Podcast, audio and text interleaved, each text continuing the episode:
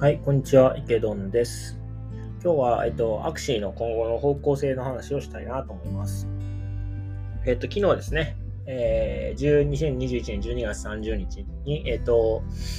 まあ、Twitter のスペースですかね、あの、音声配信の機能の、においてですね、まあ、ジャパニーズコミュニティに、まあ、あの、ジホさんですね、アクシーのファウンダーの方が、まあ、来られて、えっと、まあ、英語で、まあ、あの、我々コミュニティとの、まあ、えー交流の場を持っていただいたというですね。で、まあ、その中で、え、ー、と、まあ、今後の方向性とか、まあ、我々の質問に答えていただいたので、まあ、それをちょっとまとめながら、えっ、ー、と、握手の今後の方向性について、ちょっと考えてみたいなというふうに思います。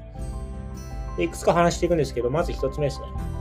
えっ、と、2021年は、えっ、と、まあ、サーバーとか、アクシーを運営していく上で基盤となるものの整備に、まあ、時間を使ったということですね。で、その後2022年は、まあ、例えばゲームの中身、カード、ゲームシステム、まあ、そういったそのゲームの中身の部分をアップデートしていくのに、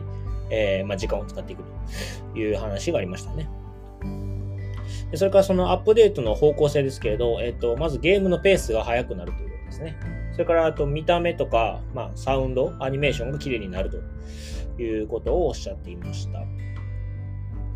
で、えっ、と、まあ、ゲームシステムのところで言うと、あと目と耳、今パ目と耳のパーツのカードが増えるという話でしたね。今ちょっと目と耳ってあのカードはないんですけど、まあ、それも増えてくるようですね。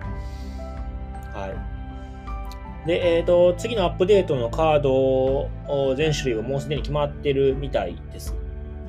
で、まあ、いつ頃実装できるのかっていう明言はなかったんですけど、あったかくなる頃みたいな、ちょっと曖昧、ぼやっとした言い方だったので、まあ、どうですかね、4月、5月、6月、7月ぐらいですかね、まあ、ちょっと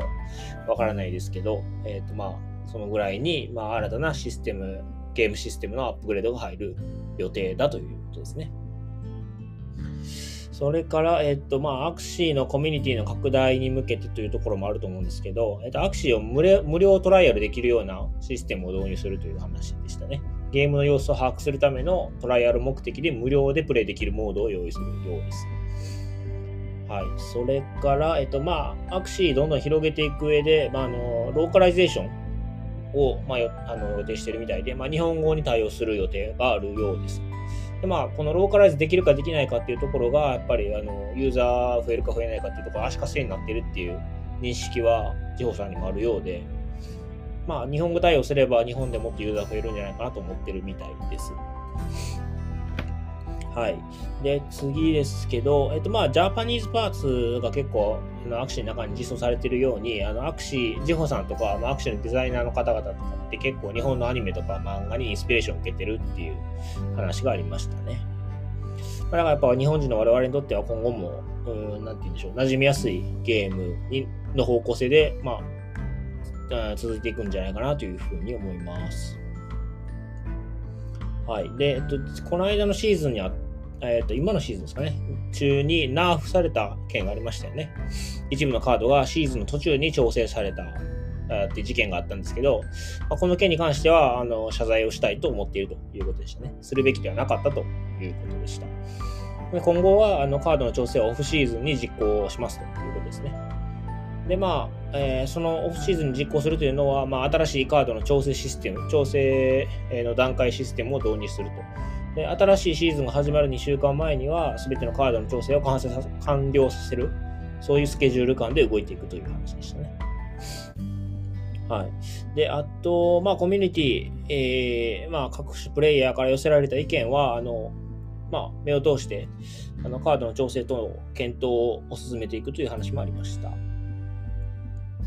はい。それから、えっと、アクシー公式からの、えっと、まあ、便利ツールみたいなのも作成してリリースできればいいかなという話でしたね。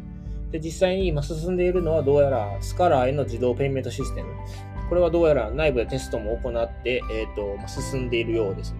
で、まあ、この情報はリーク情報であり、どこにも話したことはないという話でしたね。で、えっと、このスカラーペイメント、自動ペイメントシステムを使うときに SLP の手数料を何パーセントか設定して、アクシー運営側が徴収するようですね。